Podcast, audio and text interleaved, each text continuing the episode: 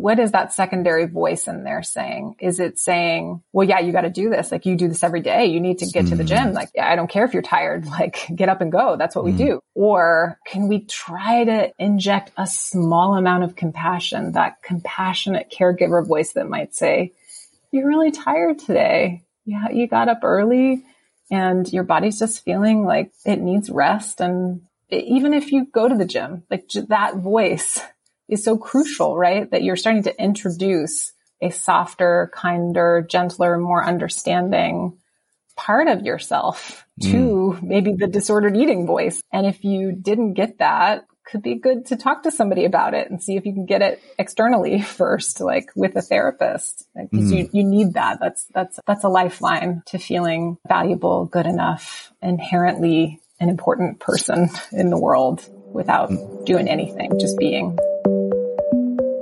Welcome to Gay Men's Life Lab, the podcast that's all about personal and relationship growth for gay, bi, and queer men. I'm Buck Dodson, a licensed psychotherapist and board certified life coach. Each episode, we explore what it takes to have more of what you want in life, including self-love, healthy relationships, engaging work, and all the joy and pleasure you desire. So thanks for tuning in, and let's get started. Hey everybody, welcome to another episode of Gay Men's Life Lab. Buck here. As always, I'm so excited to be with my guests and with my guests today, it's, it's for some very specific reasons. The least of which is that they're here to talk about one of my, uh, a topic that's near and dear to my heart, which is eating disorders, but through an attachment lens, which is really cool. So I am here with Vanessa Scaringi and Kathryn Garland. So Vanessa and Kate, welcome to Gay Men's Life Lab. Hello. Thanks, Thanks for so having much. us. Absolutely. So let me tell the listeners a little bit about who you all are, and then we're going to dive in. So Kathryn Garland is a licensed, and I'm going to call her Kate, just so you all know. She's a licensed clinical social worker and supervisor in Texas, Massachusetts, and New York.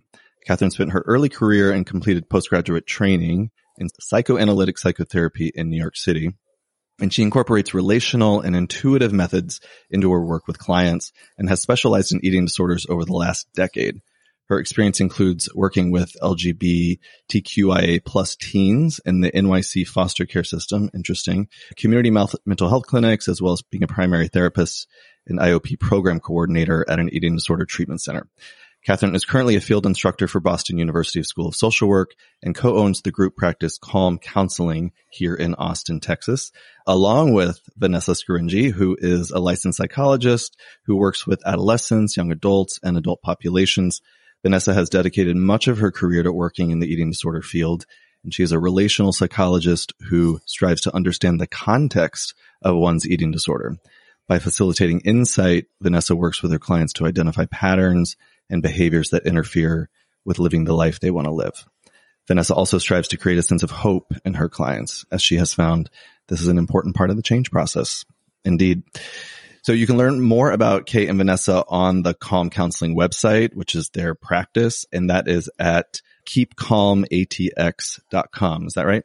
Yep. You got it. And then they are on social. I think they're on Instagram, Facebook, and YouTube. So you can find them. Instagram is Calm Counseling at Calm Counseling PLLC. And of course, all of that will be in the show notes. So once again, Vanessa and Kate, welcome. Thanks. Thanks. Excited to be here. Just so everyone knows, I know you both because you are here in Austin and, you know, we all are colleagues and, you know, because you all are women, it's always a special experience uh, here on Gay Men's Life Lab to speak with women, and and so something that you all don't know probably that one of our earliest episodes was a gays and gals happy hour. and it was me and th- like two of my, no, three, three of my closest female friends along with, you know, one of my closest gay male friends. And we talked about the relationship between gay men and in particular straight women and that that is historically a pretty special and kind of formative relationship for a lot of men. And so just from the outset, I wanted to kind of mention that, that there's oftentimes this connection that, mm-hmm. that we have. So yeah. We want to come to whenever there's a part two. Yeah, of that. Please, we definitely want to come. that I, well, sounds like yeah. it was really fun. We need to have a part two, actually. So you, that's a that's a good idea. So in any event, let's dive in. And for folks who are listening who may not be, you know, there's a lot of talk about eating disorders, and we hear that a lot. But really, kind of like what what is an eating disorder? Can we just start with with that? Yeah, the basics.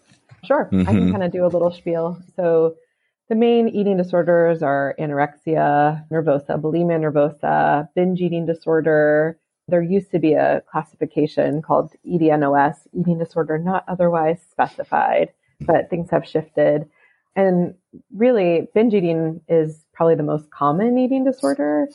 And I think in terms of listeners, you know, subclinical eating disorders are actually something that we should probably focus more on because eating disorders are quite rare.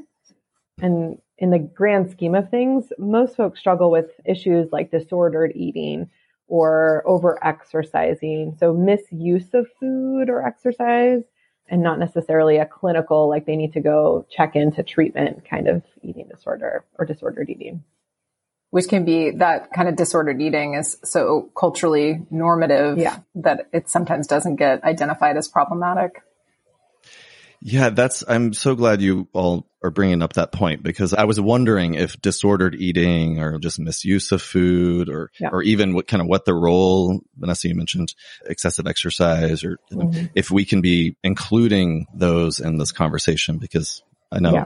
I know I have a lot of, I don't work specifically with eating disorders anymore, even though I, mm-hmm. I used to at the er, beginning of my career, but I have a lot of clients who talk about food, who talk about their relationship with exercise, certainly their relationship with their body, but doesn't classify as an eating disorder. So, right. so Vanessa, when you say subclinical, that's yeah. kind of what you mean. Okay. So for everyone yeah. listening, if you don't think, oh, I don't have an eating disorder, but kind of just maybe be reflecting as you're listening on sort of what is your relationship to food and eating and exercise. So, well, and what might be an indication that say, even if it's a subclinical, to use that clinical term, issue with food, like when might someone need to consider getting help?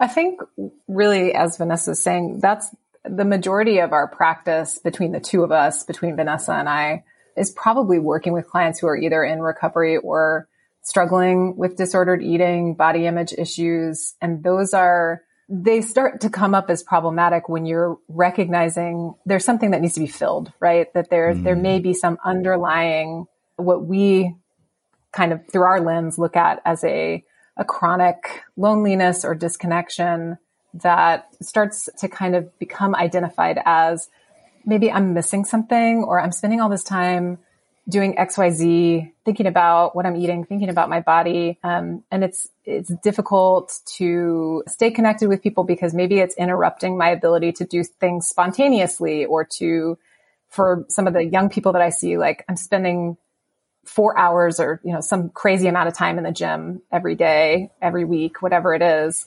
And I'm falling behind in my schoolwork or my social life or those types of things. Or maybe it's something that's even more latent than that, that it's just, I, am I'm, I'm sort of, things feel kind of meaningless or mm. there's an hmm. emptiness. And those are ways in which an eating disorder or disordered eating kind of can help us to emotionally regulate when we are feeling in need of something. Mm. Yeah, that well, and yeah, just as you're mentioning, like the, the loneliness or the sense of meaninglessness or disconnection. First of all, we can all relate to that, obviously. Mm-hmm. Um, but then I'm I'm thinking of so many people where that's a struggle and how food is so. I mean, it's always there, you mm-hmm. know. And I, I, think Kate, you yeah. had mentioned like there's kind of a. I think you mentioned a social of acceptability or kind of almost encouragement of, of food as this yeah. comfort and a thing that we go to. Comfort um, food. Or I mean, avoidance whole, of food. Yeah. Mm. mm-hmm. But just that those things, we can use food in these different ways and compulsive behaviors like exercise to kind of numb out a feeling, maybe that's through binge eating and I'm kind of stuffing down feelings or I'm like getting some sense, some mimicking of emotional nurturance or avoiding food is this kind of ability to numb out a need. Like I don't, mm. it feels good. It feels powerful to not need anyone or mm. anything mm. to help you be, you know, to, to just live, to be in the world. Like that's a, a desire sometimes is to not have that need for connection. Well, yeah, and that's that's why I'm so excited to be talking with you all today about this. Uh, so because I I don't know how many people who are listening who maybe aren't familiar with eating disorders or disordered eating, even or ex- exercise, are thinking about the relationship between like emotional needs, and our personal needs, and food and exercise.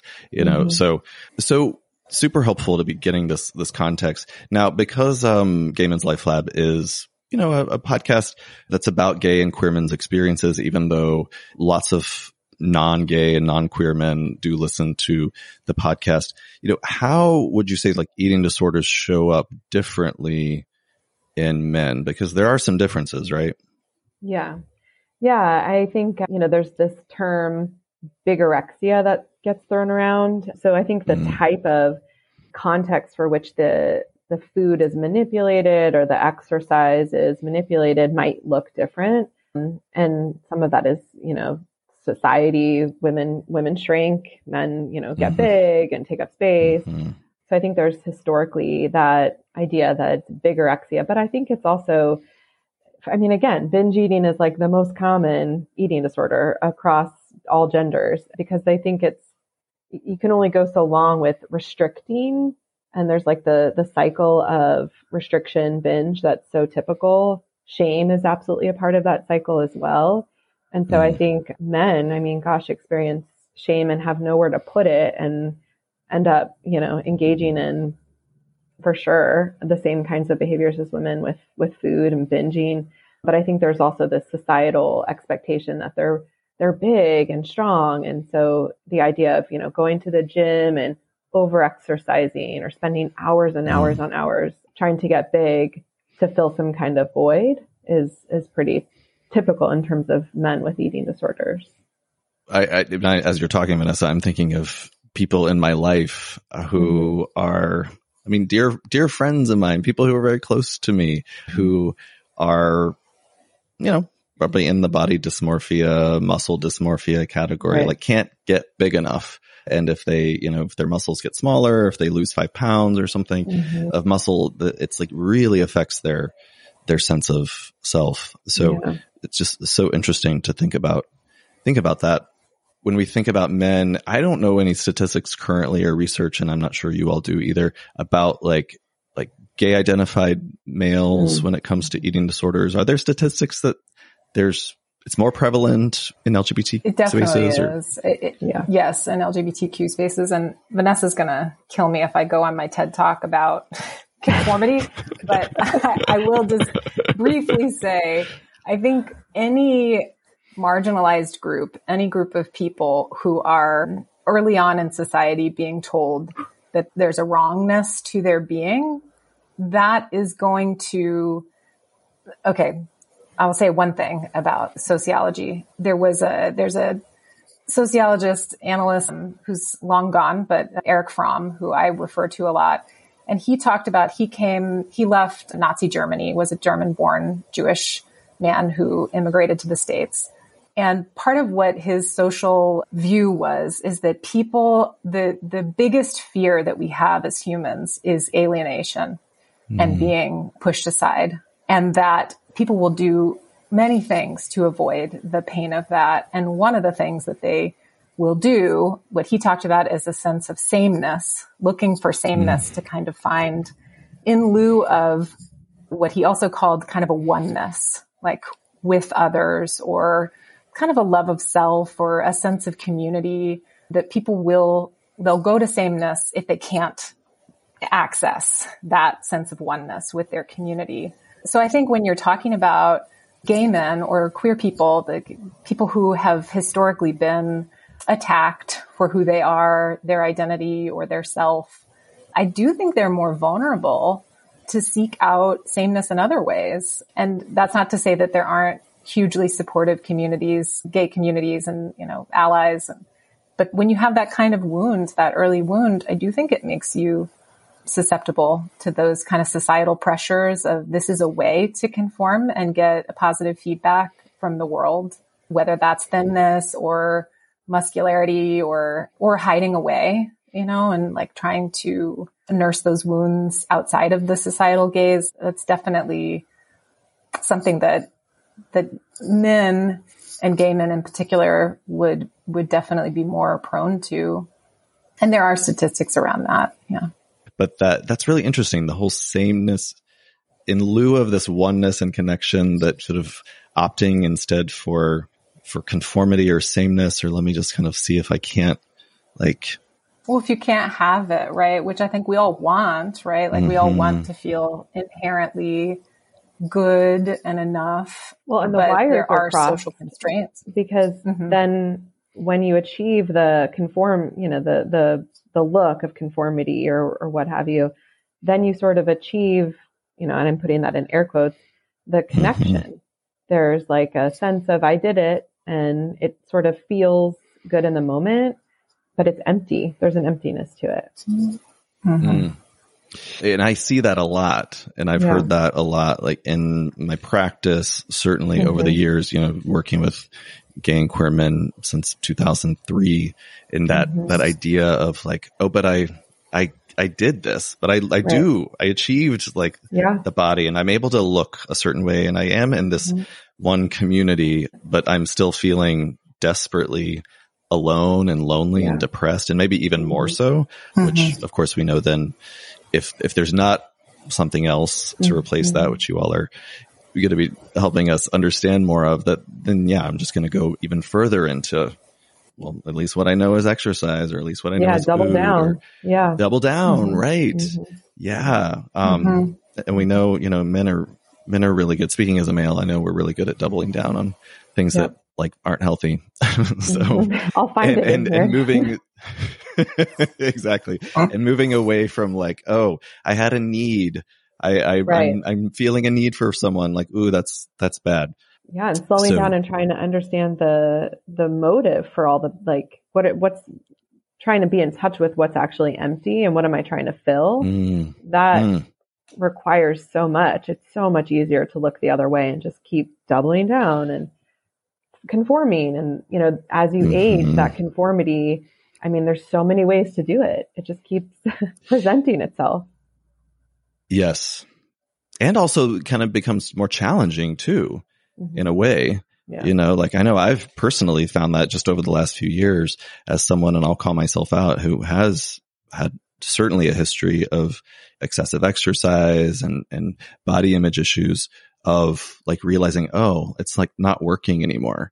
Like I can only conform so much physically mm-hmm. in uh-huh. certain environments, yeah. certain gay environments in particular. So, mm-hmm. so well, let's kind of on this topic more of, of conformity and sameness and trying to fill a need or as you all said, also maybe trying to get rid of a need that kind of obviously speaks to what, how you all understand treating eating disorders. And so you all talk about attachment and using this relational therapy mm-hmm. approach. And for listeners who may not be familiar with either of those things, can you give us a working example of what, like really what attachment means? What does that mean when you, y'all say that? Yeah. So the idea of attachment, I think in its, in its simplest form is like attachment to your early childhood figures and, and how that felt and what they gave you or didn't give you. And do you, you know, it's very, it's like a buzzword now. Are you securely attached or are you avoidant mm-hmm. or disorganized? And so all that really means, Kate talks about the, you know, attachment of secure, secure attachment is like the gold standard and everything else, uh, avoidance is exactly what it sounds like. Maybe your caretaker was avoidant themselves. And so you sort of developed as a way to tolerate that, your own avoidance attachment. So, mm-hmm you know, not wanting to need and sort of trying to look the other way from those needs. Disorganized is sort of a hybrid where there's a lot of need and, and desire, but like a strong reaction to that. Am I missing? I said secure, avoidant, and anxious. disorganized, anxious. anxious. So yeah, the desire, I think of disorganized and anxious as somewhat similar, but anxious is like, mm. I think, Buck, I've heard you say golden retriever energy, you know, that like mm-hmm. constant, like, here, here's my ball, here's my ball. Please love me. so the idea, we talk a lot about that. Those are early childhood experiences and family origin attachment styles.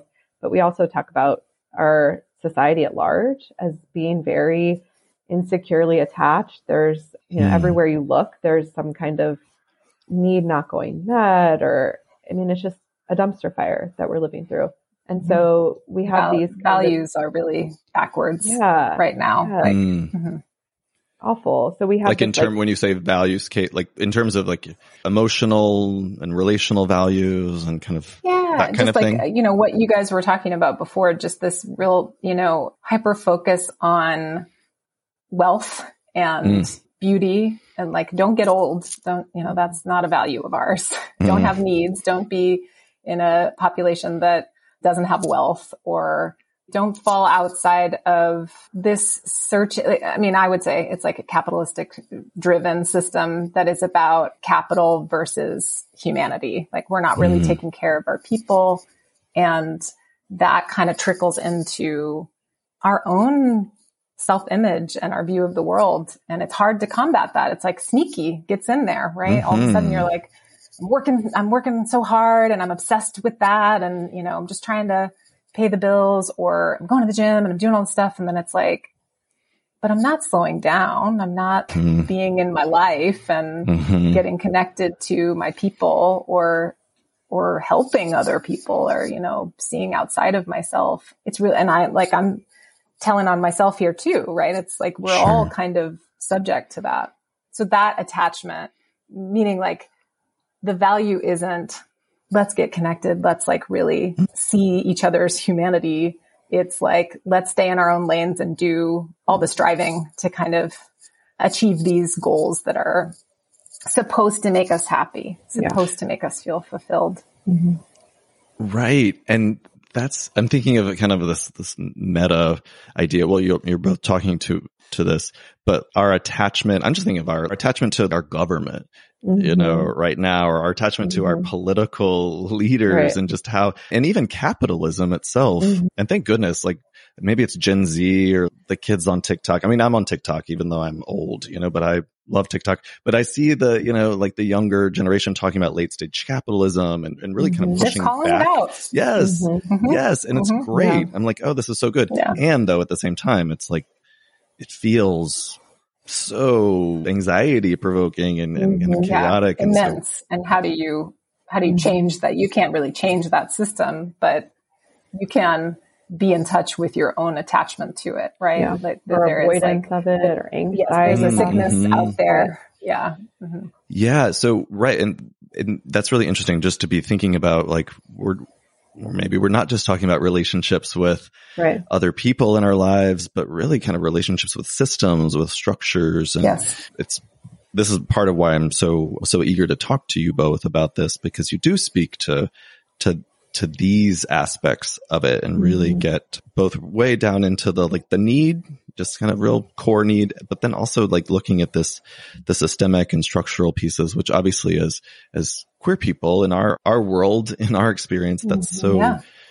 we, we can't Especially deny in that. Texas right now. Oh Yeah. God. Yeah.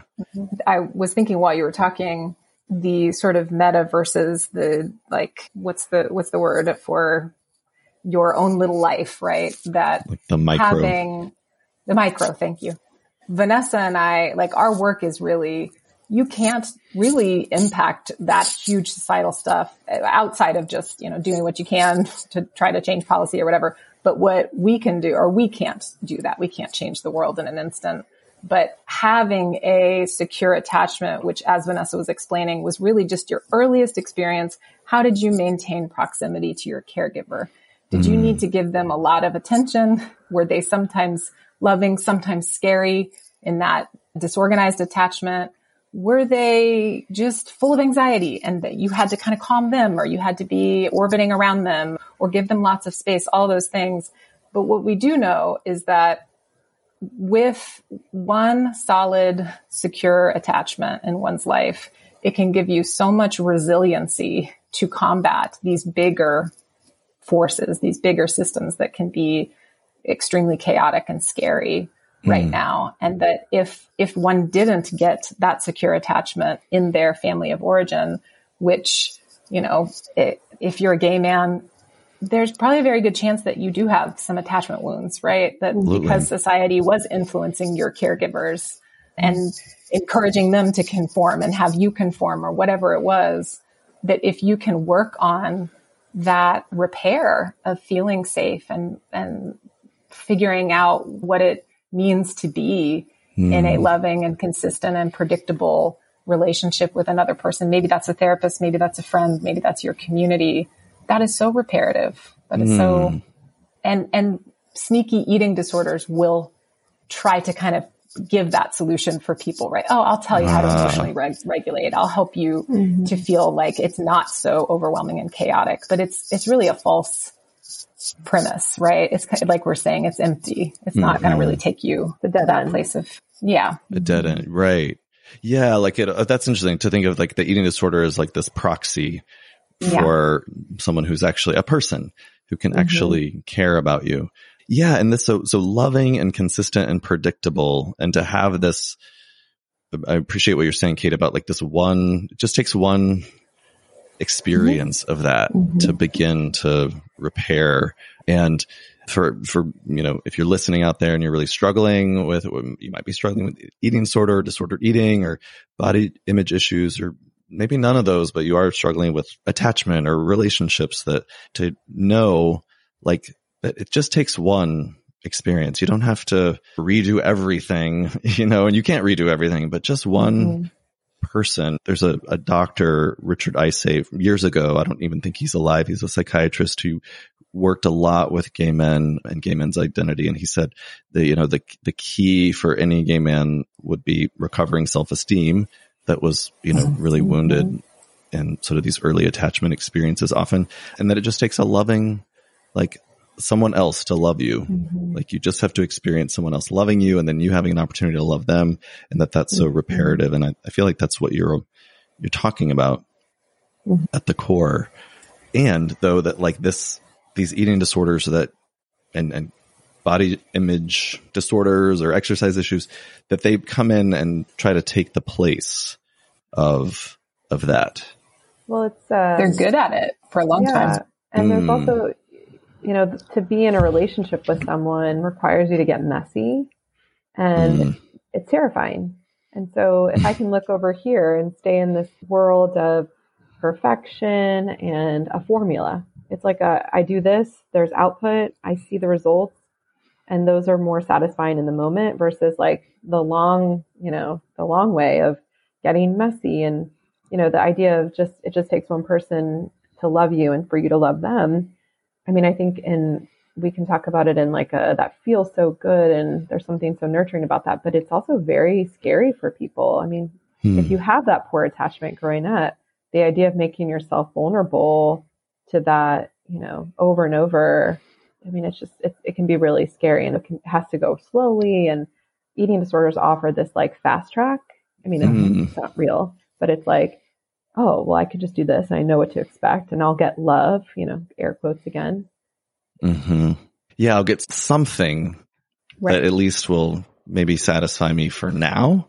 For now, yeah. You know? mm-hmm. So one of the most downloaded episodes of Gay Men's Life Lab is being a messy and vulnerable gay man. That's the title, which was uh-huh. a solo episode of me. So I'm just like talking and my coach had challenged me, Hey, just get on the podcast and talk. Like mm-hmm. stop trying to figure it all out and write, write something perfect. And clearly people can relate to that. But like when Vanessa, you talk about getting messy or vulnerable, and I know maybe this is a little bit off of specifically about attachment in terms of the clinical definitions, mm-hmm. but like, mm-hmm. what does that mean? Like if someone was to, is experimenting with vulnerability or messiness in relationships, mm-hmm. trying to work on their relationship, like what might that look like if you're mm-hmm. not being perfect? Or trying right. to be perfect in a relationship. Yeah, I think, I mean, it's maybe a buzzword, but it's the authenticity piece that is so scary, you know, to be authentic, to show up in an authentic way and to, to be in touch with what your needs are and to express those needs. Like that's, that's where the mess is. Then you don't mm. get a need met and then you have to tolerate that and maybe share with your person like, Hey, it really made me feel this way that is, I mean, that's where the mess is. That's where the repair comes too. I mean, that's how we learn to tolerate the discomfort of being in relationships. But that's, and it's terrifying to allow yourself to like actually get in there, get under the hood of the car, understand your own needs and be mm. with someone else trying to get those needs met. Messiness happens. Vanessa and I are both moms to like sort of young kids at this point, and there's a lot of messiness in parenting, right? and the the psychological term for it would be rupture and repair, right? Mm. That there's mm. going to be rupture thing. And, and in terms of like messiness for outside of the parenting realm, a messy therapy session, like I'll come into Vanessa's office sometimes after, you know, my client got so pissed off at me, so hmm. mad at me. And I'm, t- you know, I'm holding it and I'm like, oh man, I feel so bad about this rupture. I feel like, oh, I did let this person down. Yeah. Mm. I, I said that I was going to do that thing and I forgot to do that thing or whatever it is. That's messy, right? It feels bad. Like it feels mm. uncomfortable to be angry at each other or intensely sad about something that the other person did or, or bored with the other person or disconnected mm. or, you know, whatever it is. The repair is, okay, let's tolerate that. You're pissed off at me and I'm going to model for you, like as the therapist in the, in this scenario. Yeah, I think, I think you're right. I think you're, I think that makes sense that you're mm. mad about that yeah, that's, that hurts. I really, mm. I hurt you in that. And being able to fully see the other person and for that person to see that in, in a relationship, in an attachment, it isn't perfect, right? Like you're two different people. There are misattunements. There are disruptions and what we can do and which is actually enriching to the relationship is to see each other through that, to hear each other, mm. to communicate about it, get to the other side of it. And if you get to the repair, if you get to the other side of it, you do feel more connected to this person. Wow, you let me be mad at you. Mm. And, and you hmm. weren't scary and you didn't shut me down and you didn't shame me. And, you know, that's very reparative and that's in line with all the like repairing a wounded attachment, right? Is like that really messy experience. We would love to just have therapy be like, which is like a love fest where we're always like feeling close to our client or whatever. Mm-hmm. But, but that's or close life, to our therapist, right? like, you know, for, yeah, yes, for close clients. to our therapist. Mm-hmm. Right. Uh huh. And if you can tolerate that and talk about it, it's just like such a huge push toward feeling secure in the world, feeling mm. like you're allowed to be, to have all kinds of feelings and talk about it and be understood. Yeah, that's, you know, I'm a big one on like practicality, you know, when, when we're here on the podcast. And mm-hmm. so like something people can take home and take away. And so for mm-hmm. folks, and, you know, a lot of people listening are, you know, have gone to therapy or who go to, or go to therapy or mm-hmm. who are considering it that like that's a move you can make, which then I guess the idea is that that slowly would edge out the function of the eating disorder or the exercise right, issue. Because it, let's take it even as, hey, I was really pissed off after our last session and I went home and I told myself, I'm not eating anything for the rest of the day. Hmm. I'm not going to eat anything. And that's how I managed those feelings toward you is I just disconnected or I went home and I binged like crazy and just totally zoned out. And I always do that when I'm mad at somebody. like mm. I never talk about it or I never bring it up. I never put words to it in the moment. And that's, that is how disordered eating or eating disorders really, they do medicate those wounds, right? Yeah. In the short term, but you don't get the connection because you're connected to this illness, you know, mm-hmm. like this. Mm-hmm. I think just to further that conversation too, there's this need, there's the need part though and I think that that, in terms of practicality, is also sort of a challenge to try to face is like getting in touch with what the need is mm. so that there can be a conversation about what's missing. And it, in terms of food, it's so connected. Like hunger, I mean, that's a need. So, mm. so often we're dismissing our needs because it's cleaner and it's easier and safer. And so trying to like self reflect on what is it I'm needing in this moment? Do I need someone to just know that I was pissed or, you know, do, am I hungry even? Like, what are my needs? Mm-hmm. Yeah. What are my needs? Yeah. And I, I've shared this before, but my therapist when he told me, cause I was like, ugh, needs. Like, I don't, mm-hmm. I don't want to need because I mean, mm-hmm. I'll call myself out. I'm, I'm not crazy about needing people all the time. Sometimes it's, it's good, but other times like, or I like to need a need when it's like in like, you know, control looks mm-hmm. pretty, you know, but he said needy people get shit. Mm-hmm. he was like, Buck, needy people get shit. You yeah. know, and I'm like, so I have always shared that with people. Yeah. Um, so yeah, so it's like, what is that need? Wheel. Well, right. Yeah. And that's, and I certainly know for like, for gay and queer people, you're really having to overcome a lot Absolutely. of, uh, I'm going to speak up and I'm right. going to actually, more visible.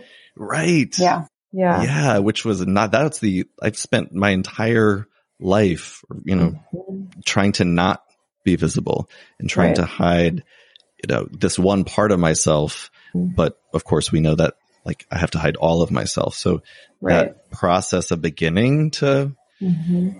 I mean, I know for a lot of men, just beginning to identify feelings because we're just so yeah. socialized to not be okay with mm-hmm. feelings. But then to begin like, oh, I have a need and I'm going to, I'm to let you know. I'm going to raise my hand and mm-hmm. say, Hey, I think I might want something or need something. Like that's, I mean, you have to face a lot yeah. of shit to, yeah. scary to do yeah. that. It is scary. And maybe it was adaptive as a child, mm, right? It's mm-hmm. like maybe you, you needed to be in isolation at times to keep yourself safe, right? Mm-hmm. And not have needs. And that was something that served you at that point. And now is it serving you or is it safe enough to maybe peek out and take up more space and be more, you know, one's true self, their mm. full self. And then can you, yeah. can you peek out? I like that. Mm-hmm. Like take a little, mm-hmm. take a little risk. See if you dip your foot mm-hmm. in the mm-hmm. pool. So, you know, as we're talking about this and thinking about like different attachment styles you mentioned, you know, there's, there's the secure attachment and which within secure attachment, like the idea is that you can be, you can have needs, you can have feelings, you can, Kate, you mention, you can have these ruptures and then there's repair, there's room for all that. Yeah. Uh, you, you, can know, explore, you can take risks and you know, mm. you can mm. come back to your safe object. Like when they were, you know, doing these studies of infants, that's where that, those attachment styles were kind of identified. So we have that and we know that there are, that's the gold standard. And I always joke like, I don't know a lot of securely attached people, you know, who come into the world yeah. securely attached. I mean, apparently well, it's like sixty percent. Well, right, exactly. Who, who could be securely yeah, attached? No. But, but I mean, good for them, you know, whoever they are. But the idea, but really, are there truly, are there different approaches? Like, say someone is like insecurely or like anxious, like mm-hmm. I'm, I'm anxiously attached or have anxious attachment, whatever you want to say. Are they more prone to like certain kinds of disordered eating or exercise mm-hmm. issues versus someone who's like, you know, avoidant? Yeah, I think the symbolism with food goes pretty far. So like someone who's avoidant has an avoidant style. There's yes, an argument to be made that they might engage in more restriction. They avoid food, like they avoid people and they avoid their feelings. They use the absence of food to soothe. And, you know, I think they're the, especially disorganized, I think about someone who might be um, engaging in like binging and purging or overuse of exercise. Like there might be moments of restriction or overusing exercise to numb out, but then that can only be tolerated so long. And there's like that undoing and, you know, kind of explosion of needs and feeling out of control. Mm. Um, and someone who, you know, might be more anxiously attached might always sort of be in that place of feeling out of control with their emotions and out of control with food. And so maybe more binging. Mm. Interesting. But it's wide. It's yes. like, you know, I don't think there's any hard and fast rules no. to it because you might be anxious, anxiously attached and part of what numbs out your anxiety is to avoid food, or you might be avoidantly attached and binging mm-hmm. because you are trying to meet that need, trying to fill yourself up with food where you can't in relationships. So that I think it's mm-hmm. always like Vanessa and I never say, this one equals this one. Right. It's more like okay. what she was saying before, like identifying what is the what is the need? What is come? Is there an avoidance of a need, or is there like how are we trying to get that met, or or push away from it? and you can use food. That's Mhm. why it's so, I think why it's so prominent is it's so applicable to emotional regulation. Like it's one of the ways that, one of the first ways we are soothed is through food, right? So it, right. It's so like so like early, so young, yeah. Mhm, mhm, Mhm. mhm. and so available. Mhm. you Yes. know, certainly I know I was using food obviously well before I knew like that I could use vodka or something Yeah. like that. It's Yeah. like I could use Yeah. donuts and Snickers bars. Mhm. Yep. So, well, that's interesting. So, but this idea of, so it's when you all are working with clients and, and I know you all do a lot of group, specifically group work and because obviously that's the, one of the best ways to Mhm. help people in relationships. And I'm, I'm a big pro group therapy. And, you know, even though I, I also like, don't like it being in it, but it's hard because it's hard. It's messy. Yeah, it's hard. It's messy, right?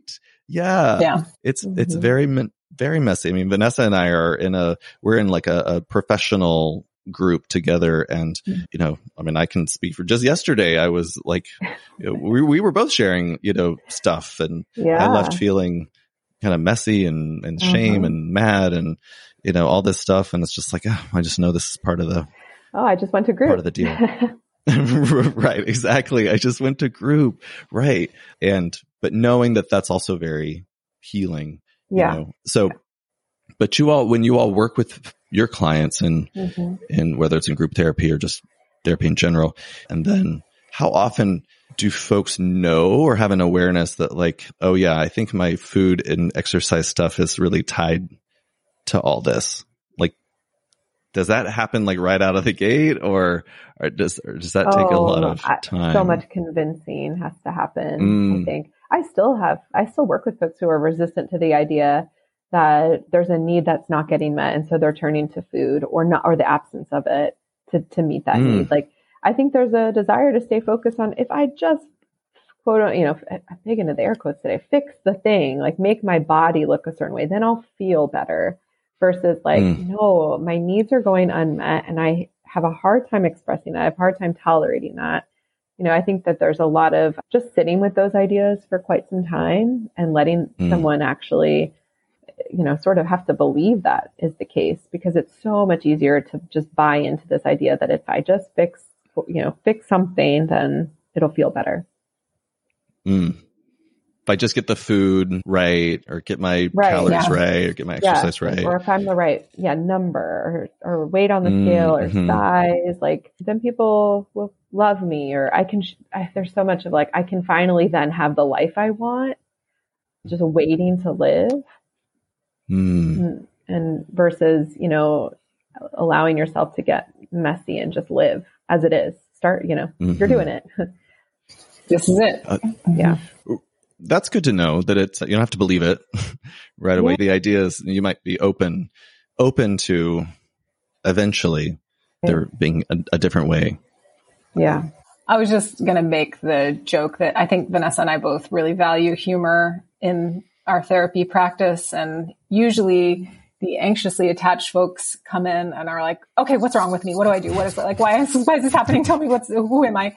And then the more avoidant ones are like, nah, it's not a problem. I'm, Mm. you know, I'm just, I'm that, good. that, those ones take more convincing of like, maybe you might be a little bit avoidant of looking at some of this or digging deeper Mhm. that there's, you know, those things come out over time, like how your attachment style might be informing the way that you're living or interacting with folks and in therapy. I'm glad you said that because, and, and, and nearly both of you have emphasized this idea of slowing down and taking time. So, you know, for folks listening to give yourself, give yourself some room, you know, and I, I know we all, I want fast answers too, believe me. Vanessa Mhm. knows from just some of our work together. Uh, I like quick. I want to move fast. And that's been one of the hardest things for me and my self work is to slow down. But it's actually very relieving once you know, like, oh, I don't have to figure this out so quickly. Or that like working with Kate or Vanessa or one of the therapists in their, their practice, like they're not gonna, like you're not gonna come in and, and start talking Yeah. about like, oh, I have this relationship with food or exercise and y'all aren't gonna be like, okay, well, let's like get rid of that. Let's Mhm. change that. Mhm. Like, you know, that's not how it works.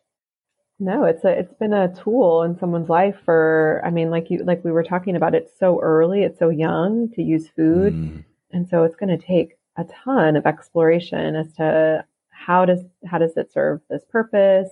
How does the eating disorder or disordered eating or whatever um, serve a purpose? And how do I work to sort of slowly undo that or slowly get that need met a different way? Well, yeah, and let's talk about that then. Like in terms of slowly getting a need met or slowly maybe even challenging your eating disorder or disordered eating or exercise issue. What are some things someone can do like even today? Like if someone's listening and it's, is like, I think I want to try to do something today to work on this.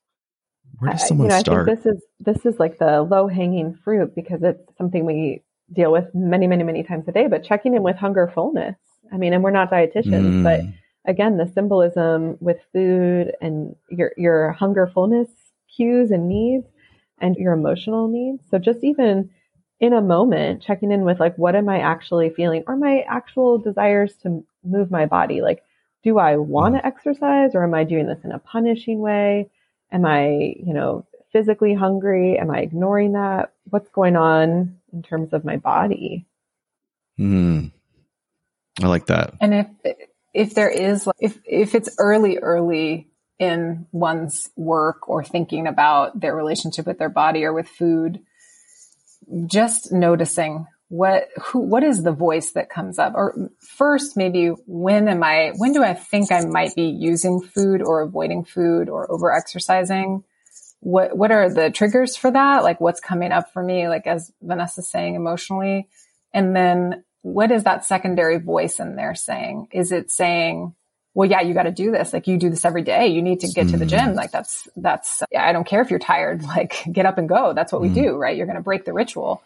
Or is that, can we try to inject a small amount of compassion, that compassionate caregiver voice that might say, you're really tired today. Yeah, you got up early and your body's just feeling like it needs rest and even if you go to the gym, like that voice is so crucial, right? That you're starting to introduce a softer, kinder, gentler, more understanding part of yourself to mm. maybe the disordered eating voice, like that there's some other internalized good object that maybe you can pull from. And if you didn't get that, could be good to talk to somebody about it and see if you can get it externally first, like with a therapist, because mm. you, you need that. That's, that's, that's a lifeline to feeling valuable, good enough, inherently an important person in the world without mm. doing anything, just being. Mm. Gosh, yeah, that's so important to hear. I mean, even, even related to what you were saying, Vanessa, like even understanding like your hunger fullness, like, yeah. oh, I'm hungry. You know, I need to eat. I mean, think about how, yeah, obviously how parents help children to eat and like it's mm-hmm. so, that's such a big part of basic, basic life, basic care. Um, mm-hmm. so Kate, you mentioned like therapy as a lifeline and obviously we're talking about, and you all talk about relationships as the key. Mm-hmm. So how critical is it to, that somebody has like an actual other person, whether that's a therapist or mm-hmm. sponsor or coach or friend, in order to begin really internalizing that message? Or is mm-hmm. it that mm-hmm. like, oh, I can just find that I can read books and listen to podcasts and find that, that compassionate, caring voice mm-hmm. inside myself. Like, is that like, do, do you have to do it through relationship? Yeah. I think so. you yeah. can do both, but you need, you need the connection. We're social creatures. Like yeah. we just need that. We need to be understood and mirrored. Mm-hmm. And it's hard. Not, and, and, not just in parasocial relationships, like right. real relationship, real life. Yeah. Mm-hmm. Yeah. And to be seen, you know, I think there's a, if you're just reading or listening, like that's great. And it's great to take in information, but we need to have it reflected back to us in a way, you know, that we're seen, we're enough. You know, you can mm-hmm. go to the gym or not go to the gym, but this person still cares about you and loves you and to actually feel that. Mm. Yeah. And I just really want to emphasize that, you know, because there's a lot of those messages out there right now, or like on Instagram and on social media and, and just like the, the zeitgeist of, of like mm-hmm. me, I can do it all me all on my own. And even when I'm, you know, I'm going to recover or address my mm-hmm. food or exercise mm-hmm. issues, just, just on my own. And so yeah. like just really want to drive home that to, to find that mm-hmm. it's got to be in another person. And yeah, we need people. Oh, community yes. is so important. Mm-hmm. Absolutely. And it's, it's so interesting because it's like, that's where the distortion comes in, I guess, you know, it's mm-hmm. that it's like, we, we know we need that, or at least on like some level, we know we need it, but then we're scared of it or we don't have it. And then we reach for these things to, mm-hmm. to get it. And then those become kind of our, it's really hard to like break up yeah. with these behaviors and, and mm-hmm. Start to and believe a human being. But like we're like technology has mm. allowed us to kind of be to kind of get convinced maybe we could just do it. Yeah. Stand. All ourselves. Mm. Yeah. That's a great point. Can, yeah. Yeah. Yeah. It won't meet the need. Yeah. You know, mm-hmm. it'll always feel It'll... a little empty, I think. Hmm. Oh, for sure. Mm-hmm. Yeah, because it's not. It's a. It's a stand-in. Yep. You know, it's a, it's a substitute. Yeah. Well, and this is super helpful, and we're we're kind of running up at time, and of course, there's more more we could talk about, and you know, whether it's food or body. What message do you all want to leave with listeners? I think that the mess, there's something about the mess that I keep thinking is so useful for folks to just remember that it, the mess is okay. Like however you show mm. up is totally fine. Like working towards believing that, cause that's a journey in and of itself. Like it's going to take a long time mm. to believe that for any of us. Like that's, we're taught culturally to not like what you see because we live in a consumerist culture and we are taught to try to change that. Like that's the way to feel better. And so just to start the process of trying to believe that it's okay. However you show up is totally fine and you're still loved and a part of something. I would add to that. So beautiful.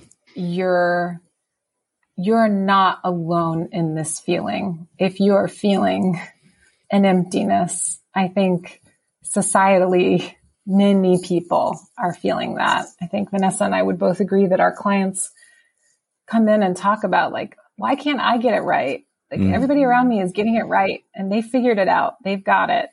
And, you know, by the, by the third person that day that said that to me, I'm like, no, it's not just you. It's mm. everybody. Everybody's feeling this. So to not get convinced by whatever it is, society, technology, like we're getting all these messages that like we're the broken object or we're the one who can't figure it out it's a, a pretty broken system and everybody's feeling what you're feeling mm. and go find them and mm. get really connected in a real way. I love that. I love that. I mean, I love hearing that myself. I mean, that just gives me, yeah. you know, I mean, you all know we're all, we're all therapists yeah. and therapists are just human, human beings, you know, so, mm-hmm. you know, it's having the freedom and the invitation to show up and yeah. as as ourselves and just with whatever's going on. Wow. I mean, how liberating. And then to know that doing so is pretty much there's a guarantee that someone else is going to yeah. be like, Oh yeah, I totally get it. I can yeah. relate. Maybe it's not exactly like me, but I totally get it. And like, yeah, those are such great and powerful and really healing take homes. So thank you for offering those mm-hmm. to us. And, you know, those are doing both of those things are you're working on your relationships. Yeah. You are actively working on developing secure attachment. Well, Kate and Vanessa, this has been awesome. Thank yeah, you. Thank you. It's fun. So great. Yeah. It's, this is, yeah, it's, it's been, it's, I mean, these are really obviously very serious things we're talking about and really necessary. So, so thank you. And thank you for having kind of such loving, presences, for lack of a better word. I can feel that. And so I, I know listeners will, will feel that as well. So, you know, everyone listening, just check in with yourself, see how, see how you're feeling after listening to this conversation and, and hearing what Vanessa and Kate have shared. see if you can't take that in, take in some of the things that they're offering. And once again, you can find Kate and Vanessa at their, their group practice website, Calm Counseling. That is keepcalmatx.com. Again, of course, that will be in the show notes and they're on socials. So go do your thing on socials and find them. But, uh, thank you again. And, and thank you for the work you're doing and, and for offering, offering us your, your expertise. Hope, hopefully we'll get a chance to talk to you again. Yeah. Thanks for having us. Thanks, Buck. Bye. Thanks for tuning in to Gay Men's Life Lab. If you like this episode, please leave a review on Apple Podcasts or whichever service you use, because it helps other gay, bi, and queer men find us. And if you want more information, visit buckdodson.com or find me on Facebook and YouTube at Gay Men's Life Lab. And remember that personal growth and creating the life, relationships, and work you want is a process. So take one step at a time, rest when you need it, be kind to yourself and others, and ask for help along the way. Thanks, and I'll see you next time.